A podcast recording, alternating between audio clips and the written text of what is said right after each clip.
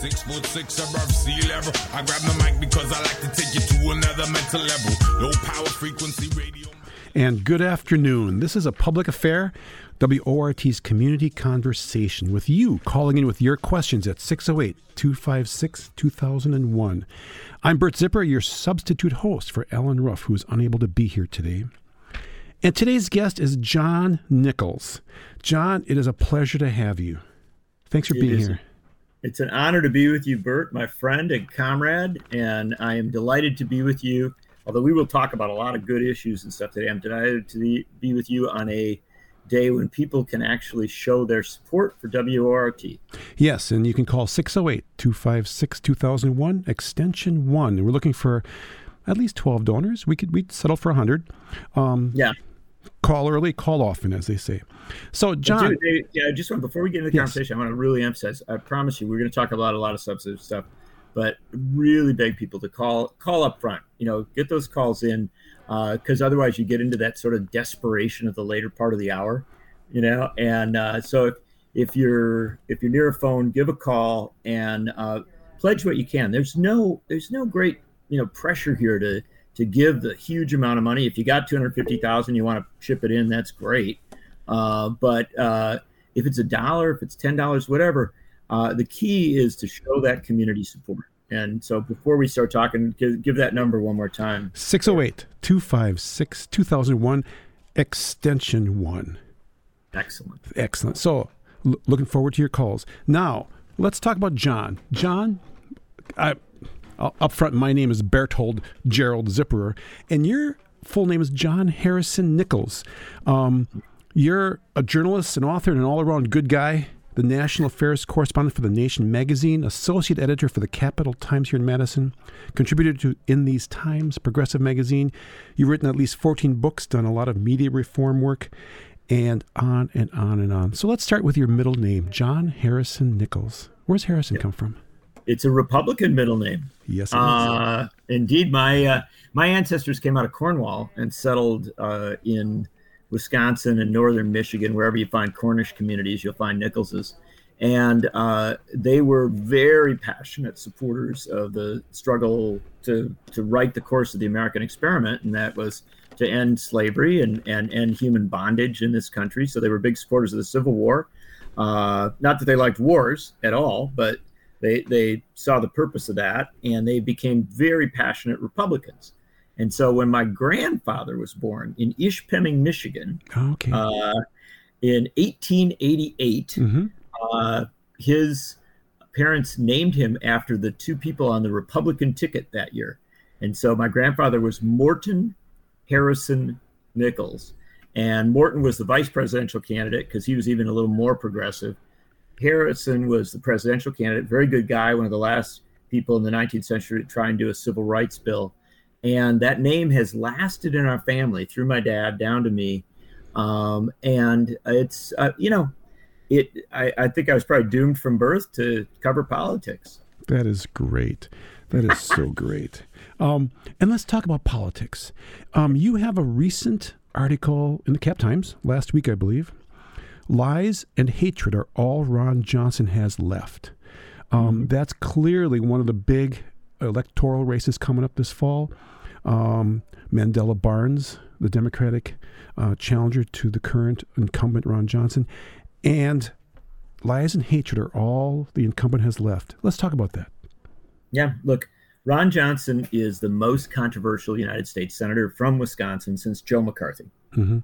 And um, we Wisconsinites uh, have had to do a lot of apologizing for Joe McCarthy over the years. I mean, anytime I've ever spoken to a group of people in Wisconsin or out of the state about, you know, this place that I love, and I know you do, where we have deep roots, um, you know, somebody always raises their hand and says, well, what about Joe McCarthy? Because McCarthy was uh, a liar, a drunk, uh, uh, incredibly destructive figure who used his political position to harm other people uh, who only wanted to, you know, make the world a more peaceful and and and more just place. People Exactly. could disagree with where they were coming from. You may not have Mhm. agreed with their political party or their politics, but the fact, the core reality was he was going after people uh, for their political beliefs, and um, And so you thought that was about as bad as it could get. McCarthyism, right? The, mm-hmm. the worst of it all. Um, and now we have Ron Johnson. Ron Johnson, a millionaire who ran for the United States Senate, bought a seat in the Senate with family money, uh, and has since going to Washington doubled his wealth. Doubled his that, wealth. That's not public service, by the way. Right. You know, when you when you're there and when you get into a political position, I don't know, Bert, you were on the city council for a while. Did you double your wealth while serving on the city council? No, one time we we did the math and it, working at McDonald's would have been a little bit more lucrative. Yeah.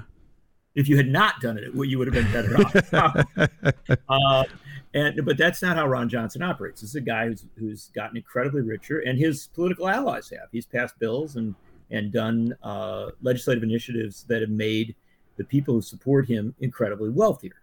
And so you see where it's coming from with him. And uh, when he was a very unobtrusive kind of backbencher senator for a long time, nobody knew who he was or paid attention to him. He just did what Mitch McConnell told him to do. Then Donald Trump came along, and uh, you know suddenly Ron Johnson decided, well, I'm going to be a mini Trump, and he denied the severity of the coronavirus pandemic, something you and I are both familiar with. Oh man, uh, he has ca- skepticism among on vaccines, which has been an incredibly dangerous, even deadly uh, mm-hmm. approach because there's people who didn't get vaccines that should have who've died. He's called Social Security a Ponzi scheme, mm-hmm. i.e., you know, he's not not a big fan of Social Security, and and um, you know, he tried to uh, play a pivotal role in Donald Trump's attempt to overturn the 2020 election by uh, talking about delivering a list of fake electors to Mike Pence.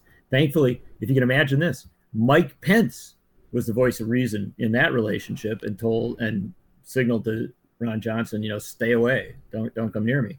Um, and so Ron Johnson's running for reelection this year uh, on that record. and that is not a record that any reasonable Wisconsinite would vote for. I don't but, think. But when you look at those commercials that are flooding, flooding the media at every level, you've compared them to the Willie Horton um, sure. racist attack ads, as well as Michael Gableman's campaign against Louis Butler. Yeah. Talk about those hateful campaign commercials. You focused in on exactly the right place. Uh, Ron Johnson and his supporters, uh, his campaign and the Republican campaigns on his behalf, uh, have very little to offer as regards Ron Johnson. Right, this is a guy who's scandal plagued, controversial, a rich guy who went to the Senate to get richer. Uh, hardly an argument you would make for reelection. And so what they've decided to do is to try and tear down his opponent, right? To make you uh, say, "Oh yeah, I really, don't really like Ron Johnson much, but but his opponent, oh, this guy's even worse," right? Now the fact of the matter is, Mandela Barnes isn't worse. Uh, he's, he's great. Or, yeah, he's a community organizer out of out of Milwaukee who uh, served in the legislature very honorably, and then got himself elected lieutenant governor of Wisconsin in a tough race where he beat somebody in the primary who spent more money than him, uh, and then became very critical part of the Democratic ticket in 2018. Went on to be a, a very honorable lieutenant governor, and now is the Democratic nominee for the U.S. Senate. That's that's Mandela Barnes's baseline story. He is not dangerous, as the Republicans say. He is not threatening, as they try to suggest. Um, and but they're clearly trying to portray him as a you know someone who's who's an incredibly troublesome candidate. And the way they're doing it is indeed in the tradition of the Willie Horton ads. If people are too young to remember them, in 1988, when Michael Dukakis was running against uh, George H.W. Bush for the presidency, Michael Dukakis had supported some criminal justice reforms up in Massachusetts. Uh, as with all criminal justice issues, some things you're going to occasionally have some things that don't go well. There was a case that was problematic involving a guy named Willie Horton who was black. And um, the ads by a group that was supporting Bush, um, you know, just just smashed that into people's faces, right? It was a it was a very you know racially inspired uh, ad, right? It was it attempted to to drive racial division. There's no doubt that. Mm-hmm. And then um, 20 years later, in Wisconsin, we saw when Louis Butler was appointed to the state supreme court, serving very honorably at the state supreme court. Michael Gableman comes along and runs against him, and runs very similar kind of ads, very very uh, racially charged ads seeking to inspire division and um, making the the point, of course, that Louis Butler was black, and um, and this is, I would argue, the same thing that they're doing to Mandela Barnes, trying to tie him to all sorts of things that he didn't do, that he doesn't doesn't said, um, and it is a, a, campaign that has been called out uh, not by not just by myself, but by all sorts of longtime observers of politics in Wisconsin, saying that this is a this is a overt effort to stir racial divisions, to attack a, a young black candidate for for the United States Senate, rather than to engage with the issues. It's ugly, it's troublesome, uh, and it is something I'm glad we're talking about because it it should be addressed directly for the reality that it is. And the issues and the decision on those issues in this election are so profound and so pivotal to the future of this republic. Um, the fact that it's it's in the gutter um, really covers all that up. Yeah, and I, I, think it's important to recognize it's not in the gutter because of Mandela Barnes. Right. Thank Barnes you. Is, Barnes is still trying to run a campaign, yep. very much focused on a, on a host of economic issues. He even gets criticized sometimes by people who like him uh, who will say, well, you know, you should be on the attack more. And, and I understand that. But, you know, he is focused very, very clearly on the fact that he comes from a working class family, mm-hmm. that he would like to go to the United States Senate to fight for working class families, particularly to address deindustrialization, the loss of factory and manufacturing jobs in Wisconsin. He's made that central to his campaign. And, and also spending a lot of time out in rural Wisconsin and talking about farm issues and small town issues.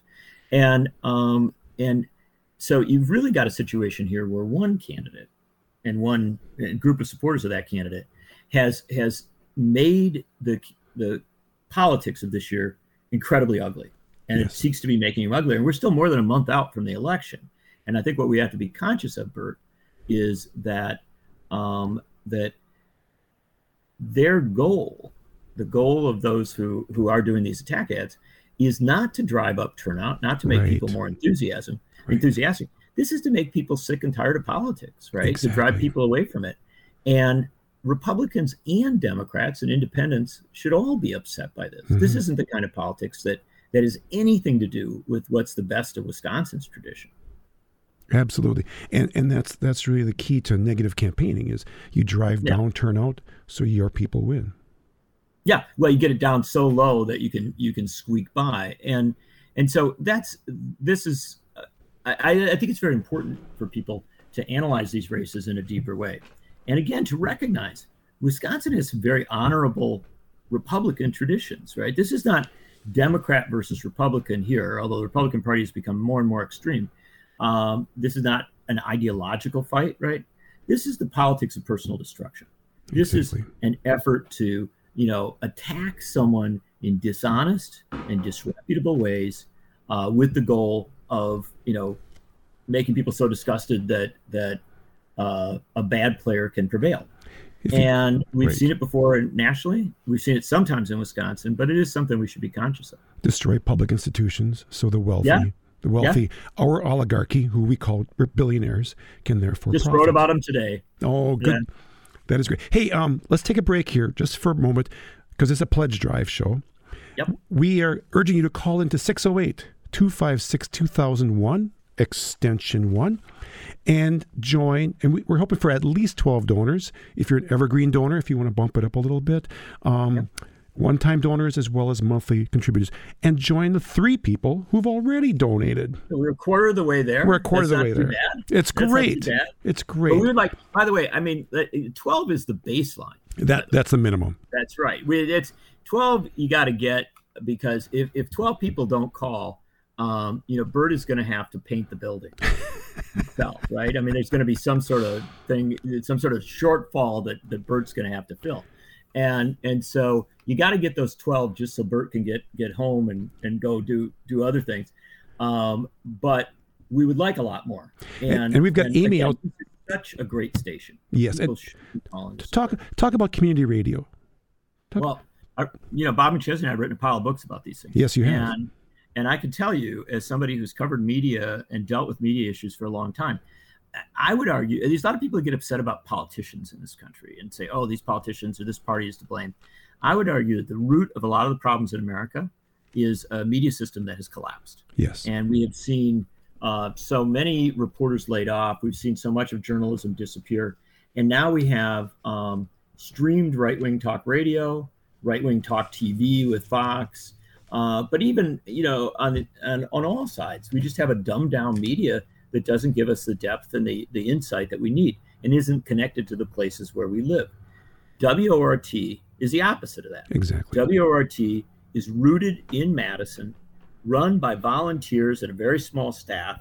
And the, the heart and soul of WORT is to have deeper, more profound discussions, to look at issues that don't get discussed, to bring in uh, national figures. And, and, you know, I travel around the country all the time and, and even somewhat around the world. And I tell you, people know WORT. They know, I, I, I Noam Chomsky knows WORT. Yes. He knows it's a station he's been on. Amy Goodman knows WORT. Mm-hmm. Uh, you know, Russ Feingold and and you know, I mean, Bernie Sanders. You run down the list; they've all been on this station, and the reason for it is because this station provides a platform where people who express what I think is the truth, Mhm. but is often a truth that is not given a lot of space uh, they're given a chance to really to talk and to go go deep. And so, if people are of any doubt about the value of WORT, they should understand this. WORT is as respected or more respected outside Madison than inside Madison. And uh, and you know often you know the prophet without honor in his hometown, but uh, but the reason WORT is so respected and the reason it succeeds is because people in Madison call into these pledge drives and give the support that this station needs. If it wasn't for the people who are listening in right now, and some people may be listening far outside out, I know the reach is long, all the way to Dodgeville and Watertown. And online. and there's many people online, and I don't doubt there's people around the country, around the world listening in right now. But at the heart of it, at the heart of it, are are the folks who many you and I both know, Yep. um, who will call in, and this is the time to call in to make that pledge, whatever it is. I cannot emphasize to you that you will put a smile on Noam Chomsky's face if you call in and and uh, and make a pledge right now, and Bert will tell you the number. 608 256 2001, extension 1. Or if you're online, or if you want to go online, it's at WORTFM.org.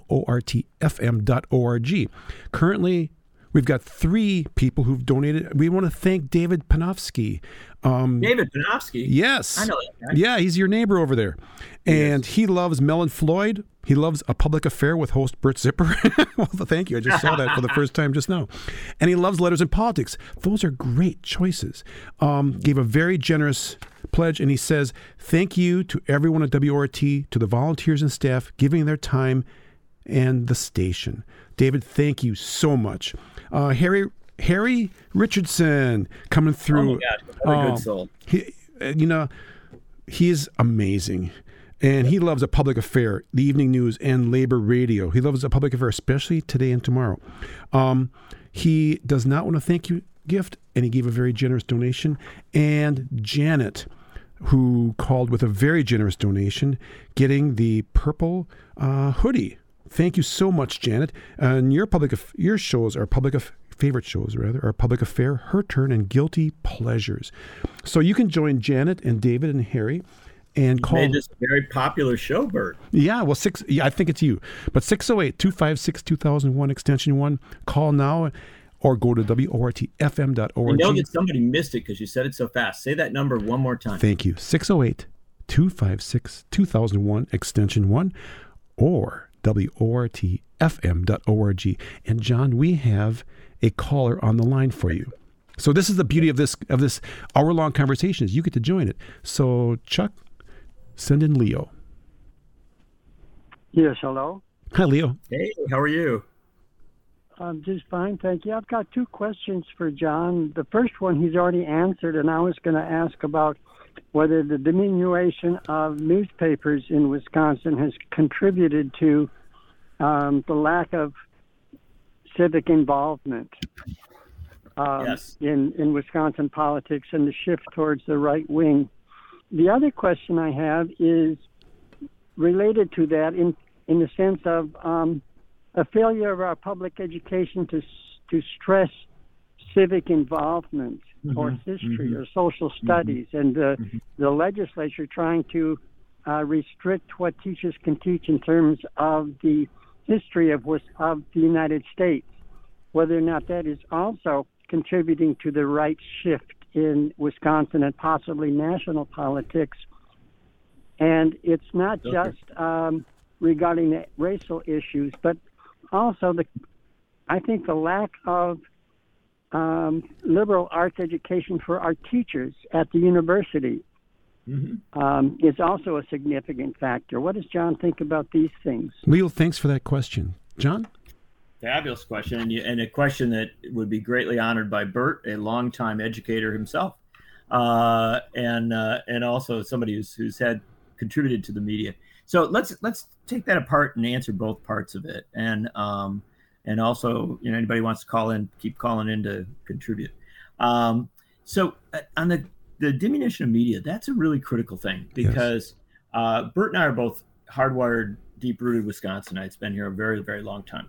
And both of us grew up at a time when the weekly newspaper in a rural county uh, was more substantive now than the daily newspaper in a big city, right? That's the change that has occurred.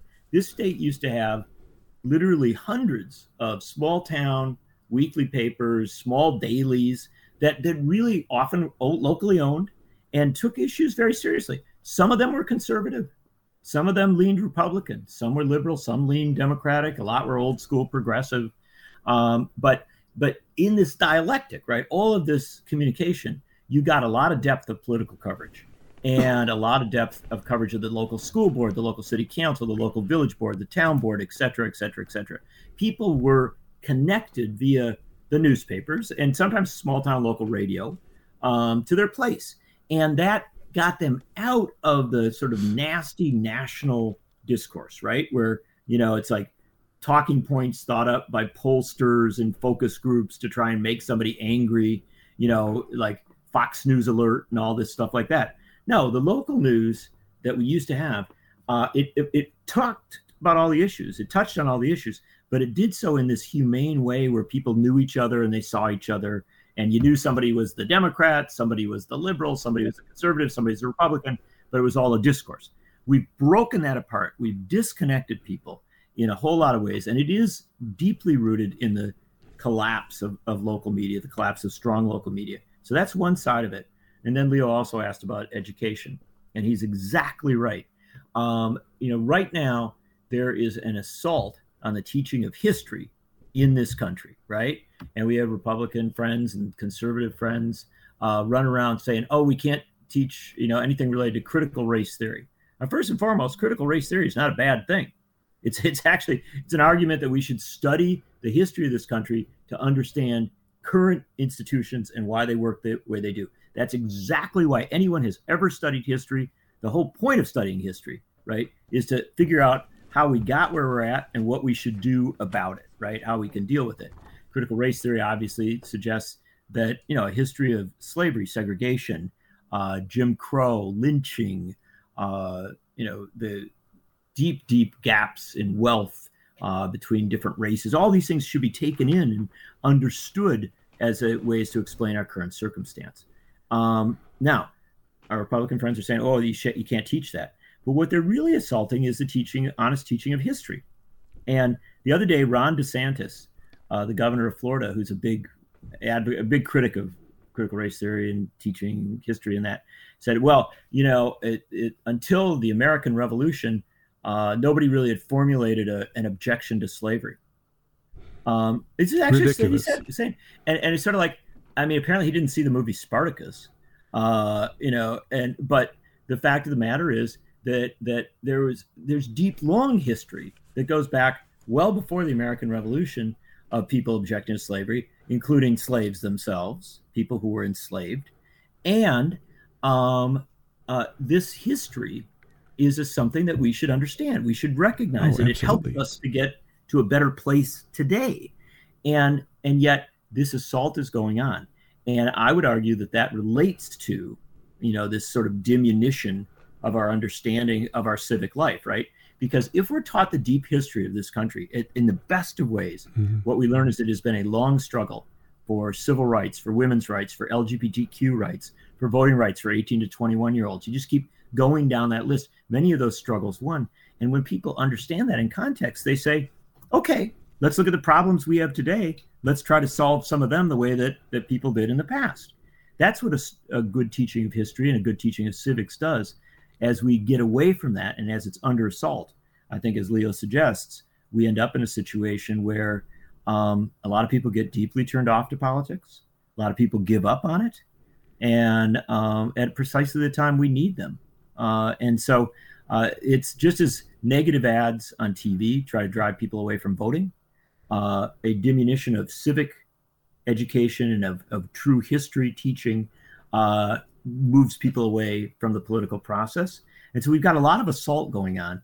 And and one of the reasons why I was so thrilled to come on with you today uh, and to pitch WORT is to say that there are counter narratives. There are narratives that say that this assault cannot be accepted, that we right. have to have a deeper, smarter conversation. Right. And when people call the pledge, they are supporting that deeper, smarter conversation. It's it really is. I mean, it's it maybe in the past WORT was a pleasure, right? Now it is a necessity. And it and the fact that we're, we're having a conversation for almost an entire hour with you, John. Where else does that happen? Usually on on uh, on Sherman Avenue. yes, it uh, has. No, the truth of the matter is, human beings, people do have long conversations. The genius of radio is that it allows us to have those conversations in a setting where we we frame our we frame our uh, discourse uh, with the purpose of yes. you know trying to take it someplace, not right. just to you know run into each other and chat, which is great, but to try and have some sort of frame, some sort of consciousness of what we're doing. And again, uh, WORT does a better job of that than just about any station in this country. It is such an essential, you know, kind of part of a network of community stations around this country, more necessary than ever. And I know, Bert, that at that at this exact point, you are going to give that phone number as well as any other information. Oh, you're just lobbing them in. I, if I can't hit this. There you go. Yeah. So, this is a pledge drive show, and we're urging you to call 608 256 2001 extension 1 and make a pledge of any sort um, out there right now is amy and Adrian and others. Uh, Chuck, the engineer, is making this whole magic thing happen, and Liliana's is feeding us. So call 608 256 2001 extension 1 and join Steve who just uh, he's he's our most recent pledger. Thank you Steve. And it says here I'm supposed to thank you for your selfish pledge. Um, I don't know what that means but I'm sure there's well, a story uh, I think it, I think it's a selfish pledge. He's saying it's to his own Steve's own good. Well and he's going to the Family Feud event at Goodman Center yeah, I mean, uh, as is, a pledge. Look I think pledging to WORT, I think Steve's right on target. Pledging WORT is indeed a selfish act. you know, we do it. You know, everybody says, "Oh, it's honorable and noble to help out." No, I mean, you like this station. You want. It's a pleasure to listen to. The music is great. The conversations are great. You carry letters and politics with my, you know, dear friend Mitch Jeserich. You carry yeah. a- Amy Goodman and Democracy Now. These are shows that I luckily now and again get to do, and and I'm I you know, I mean, what a what a treasure WORT. we got 24 minutes left in this hour. So you can call 608-256-2001 and either talk to John or go to extension 1 and pledge. And Leo um, had a follow-up. Oh, is he gone? He's, I think we lost oh, him. Leo, we, we, did such a good job of answering his brilliant questions that we're. I'm really we're sorry. Back, we're back to one another. I'm I'm really sorry, Leo. Um, uh, I, I, hope we followed up well. Um, so, John, the the the whole media setting mm-hmm. is is really so central. And community radio here, of course, is in the center of that. I've done some uh, family history and some history back up in Manitowoc County, where I, where I grew up. And those weekly newspapers, oh my gosh, the stuff that's in there. Oh my gosh, absolutely. Yeah, yeah.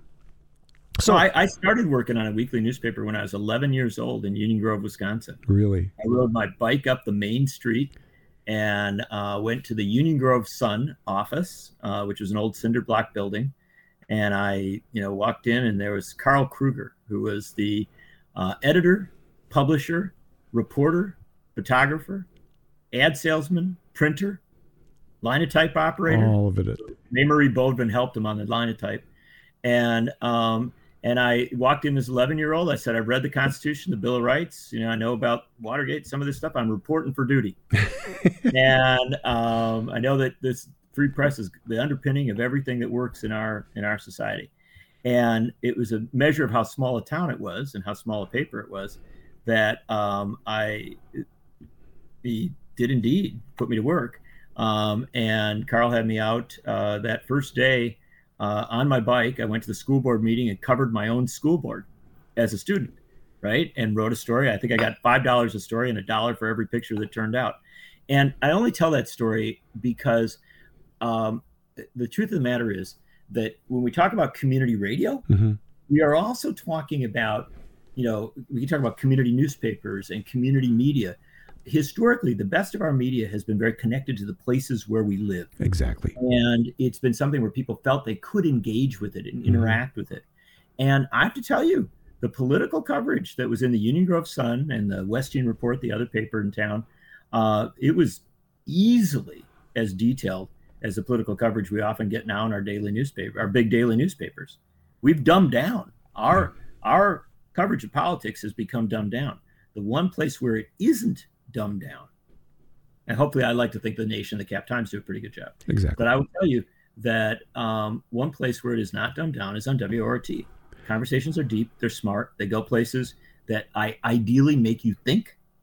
Um, and you know that's again one of the reasons why we we beg and plead with people to call in and support because um, you know I think you and I both, Bert, we want people mm-hmm. to keep thinking. And and like your young John Nichols uh, come going to the weekly newspaper, people come in here and yes. and and volunteer and and learn and and sometimes go on to extraordinary careers in journalism. Uh, Absolutely. But they started here. Yeah. Hey, uh, yeah. John, uh, I'll follow. Uh, let me the, say the phone number uh, yes, for for the pledge drive 608 608 256 2001 extension 1 or online at wortfm.org press the donate now button. And I want to thank Sheila. Sheila you've given a very very uh, generous donation and you love back to the country mud acres and musica antiqua. Um, mm. So, Sheila, thank you so much. We're at about the halfway point of our uh, number of donors. So, little, yeah, but we're a little past the halfway point in the hour. So, exactly, some people got to get those those itchy fingers right there to that dial. Right, right now would be a great time to make us smile, or else they won't feed me my lunch from Liliana's here. Oh, oh, and here's a new one. Speaking of that, there we go. People oh, are coming through. Robin, you, Robin's coming through, and Robin lo- just wants to support the station and she gave a very generous donation. We are at the halfway number of, of minimum donors that we're our goal is. Robin, thank you so much. Um, it's good to have you back in town. Um, so, John, let's talk. You were talking about the the local newspapers, and in my old hometown, the major employer was bought by a parasitic vulture capitalist firm. Within weeks, they shut the whole thing down. They had they the, wor- the major the, employer. Yeah, the Brillion Iron Works. Okay. The, yeah. Uh, the workers were hired to empty it out. It's been torn down. Mm. There is a major daily newspaper in the largest city in this in the state who had a story about what a great opportunity this is to, to sort of spark a revitalization. Um, the classic thing: we're going to destroy your city and then tell you it was a good idea. I know it's it's you know Ron Johnson who we started out talking about mm-hmm. back when he was running for the Senate back in 2010 against Russ Feingold, who was a great senator. Um, Ron Johnson was running, and and you know Russ Feingold had always been very very concerned about free trade, mm-hmm. about these trade policies that that you know are very very good for investors on Wall Street, but are not good for workers in the U.S. or in the countries we trade with. Right. But often lead to a race to the bottom where you shut factories here try they try to find some place to open up that's lower wages, less environmental protection, stuff like that. And Ron Johnson said, well, that was creative destruction. Oh. That was the term he used, creative destruction, i.e., you destroy something and something good would come after it.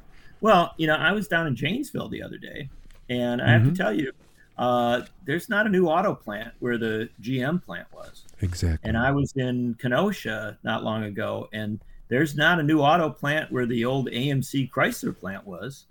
And uh, I gone around this state a lot, and I've seen a lot of those shuttered factories in places like Racine and other Manitowoc, other towns, Manitowoc, and in. Madison, even and parts of Madison. Madison. And so what we see is that we've experienced this deindustrialization. And not everybody's going to work a factory job. I understand that. And, and I think that's great. But historically, a lot of people did. And these, at their best, these were family supporting union jobs that, that really did underpin an economy that was good for communities, for the state, for the nation, for the world. And you know, they just had a new report come out on Tuesday from the CBO, the Congressional Budget Office. Mhm. It's about as cautious and official a source as you get. So pretty straightforward. What did it say? Well, it said the top one percent of Americans in the last 30 years have gone from controlling roughly 27, 28% of the wealth in this country to controlling 34 or 35%, right? That's a massive in in a 30 Massive. years great increase. Whereas the bottom, that's top 1%, bottom 50%, half of us, the working class of this country, the amount of wealth they control has gone from 4% down to 2%. Now, I'll tell you, we talk about other countries around the world. We say, oh, well, that country, it's an oligarchy, right? Bunch of rich people are just, you know, stripping it for parts. They're, mm-hmm. they're getting everything they can, putting it in their pocket, Right. not giving it back. Well, with all due respect, in a country that saw the wealthiest 1% massively increase their wealth and exponentially do more of it during the pandemic, and at the same time, the the bottom half of our society, massively larger number of people, actually had their wealth, their portion of the wealth they control reduced. That's an oligarchy, brother. Exactly, and and we're we, we're not going to hear that enough. The commercial Nope. media clearly is there to make money, and to make sponsors happy to spend money, And to shore up that oligarchy. and to right? shore up that oligarchy. Yeah, it really is. And here at Community Radio, we serve the community, and that's where education comes in. That's where this discussion comes in. Call 608 256 2001, extension 1, with your donation now, or WORTFM.org, the donate now button. And this, this is for John Nichols, for Allen Ruff, who does a great show here every Thursday. Oh, Allen, And- Allen's a treasure, and we know Allen's going through some things, and and we are we're loving him and supporting him uh, on every level because he's a good man, and he'll be back. Yep. Uh, but uh, at this point, if you love Allen Ruff, um, Give call money. Go give him money. Yeah. Give a call. Hey, let, us talk about a positive, uh, Mm-hmm. inspirational story. U.S. Representative Ro Khanna of California. Talk about him. He's a pretty cool guy. Um, he's the congressman from the Silicon Valley, uh, which is about as rich a part of America as you can get. Mhm. But he comes from a immigrant family. Uh, his grandfather was one of uh, Mahatma Gandhi's closest aides. Really? In fact, his grandfather was jailed with Gandhi. Uh, grandfather was a labor rights activist in India. And so Ro came up with a, a lot of roots, a lot of remarkable tradition. He got elected to Congress from out in, again, the Silicon Valley. He's very sharp. He was in the Obama White House. But one of his concerns has always been that the, this concentration of wealth in America tends to be concentrating tech wealth out where the richest people live in Silicon Mhm. Valley, places like that. It's not being spread across the country. So he's launched a whole bunch of initiatives to try and spread that wealth out across the country. And one of the things that he's done is to go to towns that have experienced deindustrialization and say, we want the next jobs, the next generation of jobs to go to this place. Um, in August, he went to Janesville and he met with workers in Janesville who had worked for a, a long time plant down Was, there. was it Hufcor? Hufcor? Hufcor. Yeah, exactly. Hufcor. And so he went and met with these folks, and they had all been laid off, right? Because the factory closed and they moved their production. They were going to move their production to Mexico.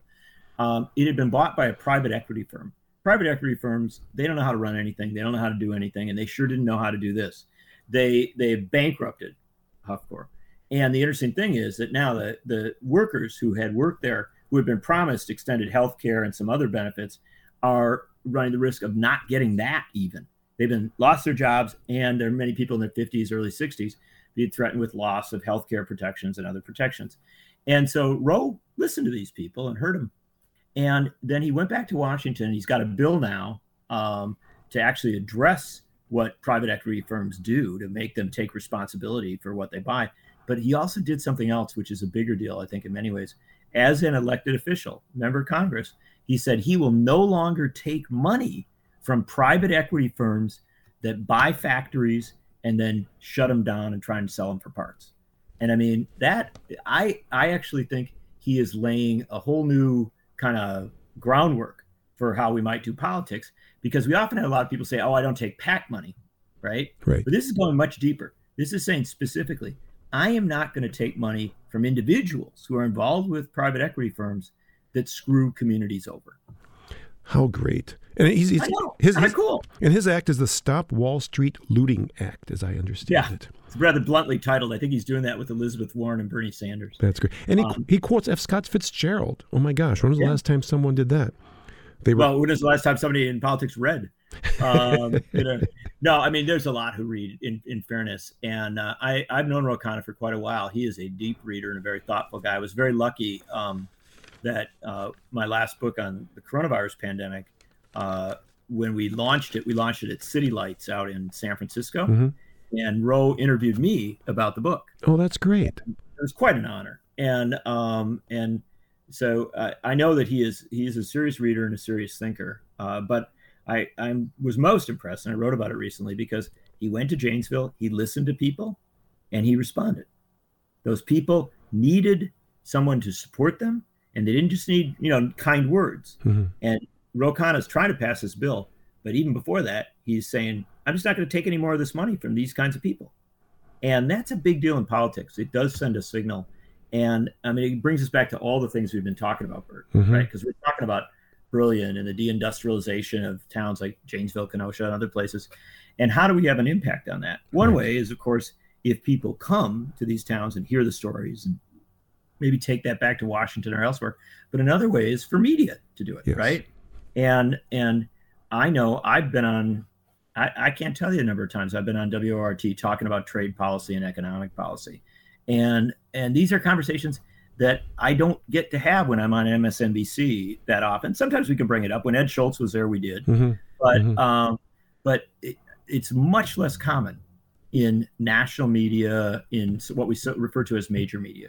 And so a station like WORT bats way above its you know station. It, it's it's so much more important than I think people think because it's here that you actually do begin to challenge some of the economic uh, so-called certainties of our of our time, which are actually the economic lies of our time Right. and uh, and so I value this station immensely, and that's again why you and I, in the midst of this very good human conversation, Mhm. are shamelessly begging for money. So, uh, speaking of begging for money, here at WORT, it is Pledge Week. You've got 10 minutes, and we hope a bunch of you call right now to 608 251 256 2001, extension 1, or online at WORTFM.org and press the donate now button. You know, I love you, but I'm gonna have to I'm gonna have to make you repeat that because you stumbled a little bit on that. I did, number. I So did. Do it one more time. Thank I you. know because I think of you as perfection, and so I want to Well- see that there. You're one of the few. Okay, 608 256 2001, extension 1, or WORTFM.org. We're looking for six donors in the last 10 minutes, and we would love to have you call. Amy's out there along with Adrian to answer your calls. Chuck, the engineer, is in here to get your calls if you want to talk with John Nichols. And Liliana has donated food to us, and you are part They of always Community call Radio. at the end, right? Yeah, they they, always call at the end, Bert. We've got I a bunch that- early. This is a little You unusual. got a bunch early. That's really cool. But I know that people tend to wait to the end to call um, because they enjoy that sort of desperation moment. Yes. You know, as, as as we plead, you know, ever more ardently. Um, and and but we're actually in a very good place right Yes. here in this hour. A bunch of people have called. They've been very generous, but we really need some more calls. And Because- and I, I really ask people to do it. Uh, certainly not for Bert, not for me, but for this concept, this idea Mhm. that you can have an independent, not for profit media that is supported by the people who listen to it. And there's no more, there's no sort of pure concept Mhm. of how you would communally develop a media system that responds to the people, right? That Exactly. reflects where people are coming from. It's not perfect. I, you know, there are a lot of other systems that, that can work, and other countries do different things. But in this country, this is about as good as it gets. Absolutely. And so if people will call now and make whatever contribution they can. I will promise you this you will hear incredible radio over the next month covering this election, covering you know the politics of our times. Whatever comes of the election, you will hear incredible radio that will examine you know the deeply frustrating challenges that we have as a country with militarism, with you know economic injustice, racial injustice, social injustice, all these challenges. And you you know, and it'll bum you out some days, but then you'll hear some inspiring stories other mm-hmm. days. And then, you know, the next show on will play you some music that's as beautiful as anything you've ever heard, and and uh, you'll get culture and character. It is a whole package, and so people are given something very special. And all that we ask in return is that you call and and donate whatever you got. You know, if it's again, if it's a dollar, we love you for it. That's fantastic. Ten dollars, fabulous. A hundred dollars, well, you know, that's very cool. Two hundred dollars, Bert will come and mow your lawn that last time before it gets to winter. And so things could really get, you know, could start moving here. 608 256 2001 extension 1 or WORTFM.org. And you know, it's funny. People, I come, I grew up in a fairly Republican sort of uh, community. Same here. Uh, fairly conservative, and it's interesting. I mean, there were clearly some people in my life who were um, very important role models. But when people say, "How did you get involved?" it was moving to Madison and having WORT, and especially a really? public, especially a public affair. Listening mm-hmm. to Jeff Hansen back in the 80s mm-hmm. Um, mm-hmm. listening to the the morning show, listening to the public affairs, the discussions with amazing people. I and living in housing co-ops. I mean, I was living yep. it and listening to it. And the housing co-op had WORT on in the in the kitchen all the time. And that go. was that was when WORT was broadcasting the city council meetings in the early '80s. Well, when they eventually, when they might even hear you on the city council. uh, Little did they realize. You know, I'll tell you something too. You're speaking there of of the way that this station kind of weaves into the community. Uh, my friend Steve just uh, moved B Side Records down uh, State Street from a block or so. He had his record store, you know, at a certain point, the building got bought, so he had to move to a new place and and Steve will tell you as so as a business person here in town, small business person mm-hmm. running a record store, that you know he's got people who come in there who say, "I heard a I heard a song on on WORT." They might not even know the title of the song. Right. They can hum it and say, and maybe, "Oh yeah, we can find it here," and um and I mean, you just have no idea how much of what is good about Madison, Dane County, this whole region is sustained by WORT. Exactly. In our exactly. politics and in our culture.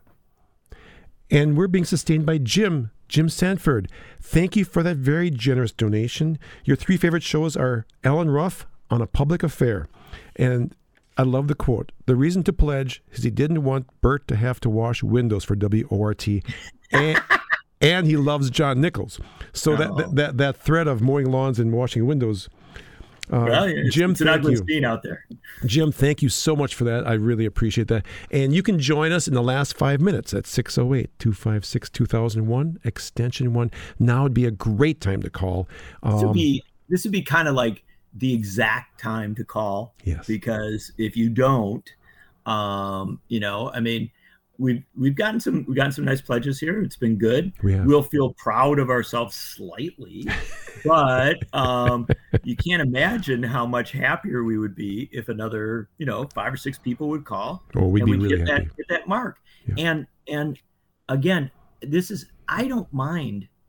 Like people will call me up sometimes. I one of the Pacifica stations the other day said, "Can you come on?" And they were sort of apologetic. It's a pledge drive, right? You know, and they're like, "Oh, you may." You may not get to pontificate as as much as you like, you know, because we'll be asking for money. And I'm always like, no, I love pledge drives mm-hmm. because the fact of the matter is, I want a politics in this country that is rooted in the grassroots, that's right. rooted in people, right? right? That isn't, you know, coming from Wall Street or Washington or great big power, that is out where human beings live. And um, this is going to be an incredible test year of that, right? Mm-hmm which party will end up controlling the House and the Senate, whether Biden will be able to advance an agenda or be effectively a, a lame duck. I mean, the politics right now is incredibly intense It's incredibly important, and it, it operates on this often on this very high level. Mm-hmm. It's kind of distant from us. Mm-hmm. But what I love about WORT is it brings it down to where we live. Yes. And obviously, it explores the issues issues of immigrant rights, issues of racial justice, issues of economic justice as they play out here in this state, in this region. And um, that coverage, I think, is one of the reasons why Madison is generally thought of as a very progressive town. Not a perfect town, a lot of flaws, a lot of mm-hmm. challenges, mm-hmm. but a town that errs on a progressive side. And I think part of it is that people know about a lot of issues. They know about a lot of things that are going on. One of the reasons that is the case is because of WORT. And it's one of the reasons that we, you know, eh, you know, we, we say we're shamelessly begging for money. We are. Um, but it's also that we're very proud. I, I, think Bert and I are both very proud to ask for donations because uh, we believe that when you donate to this station, you help to make this place a better place. And we just got a pledge from Olivia. Olivia, thank you so much. Um, making this place a better place. You love community spotlight, you love a public affair, and you would like John to answer the question talk about any bright spots in the coming oh, election. Oh, there are so many bright spots out there. I mean, I cannot begin to tell you. You know, our media as a whole, and I write books about this, doesn't do a good job of covering our politics. One of the things that people don't know is that in the primary elections in a lot of very democratic leaning districts around the country, some of the most progressive people ever to run for Congress have won primaries. Mm-hmm. And you've got, um, you know, Greg Casar coming out of Austin, Texas, is going to be an incredible member of Congress, somebody rooted in the immigrant rights movement, social justice movements. Uh, he's incredible. Summer Lee coming out of the Pittsburgh area is going to come into that Congress, and she is every bit as progressive as folks in the squad. Um, these are both candidates that Bernie Sanders campaigned for. I mean, we have a whole rising generation of generally very young, very progressive, super prepared people who are coming to Congress. They're winning elections. Also, one other thing I'll give you quickly is there's all this talk about crime, right? And that oh, people are you know getting very and there are people people are concerned about crime. I understand that, but boy, if you look around the country, what you're going to find is in places around this country, people are continuing to vote for district attorneys, sheriffs, and judges who support criminal justice reform. There are some setbacks, there always are. But in the city of Memphis, they just elected a whole slate of people that really want to move that place toward a more just uh, approach to, to criminal justice issues. And so the fact is that if we dig beneath the surface, what we find out is there's a lot of progress occurring all over this country right now. The trouble is, most of our media doesn't begin to dig beneath the surface you listen to WORT, you just heard my answer to that question. Uh, but the fact is, you will hear a lot of shows that will go to that deeper spot, and you will hear these new people, people like Greg Casar and people like Summer Lee. They'll be interviewed in this station. I promise you, you'll hear them on Letters and Politics or Democracy Now! And John, we have to leave in a few seconds. I want to say thank you so much to John Nichols, John, for being here, and I want to have you back after the election to to see. We can talk about it, but, but but that thank you is very nice. Now beg for some more money. Now, Scott Beneke, thank you so much. We have a new sponsor, and he does not want to thank you gift. Uh, that was very generous. You too can call 608 256 2001 extension 1 or go to WORTFM.org right now and say thank you to John Nichols and Community Radio. This is Bert Zipperer signing off. John, thank you so much. Thanks to Chuck, Rochelle, and everybody else here. And honored to be with you. If people keep calling, uh, they still count the money into the I think into the news. So like keep calling. It's still good money. Thanks, John.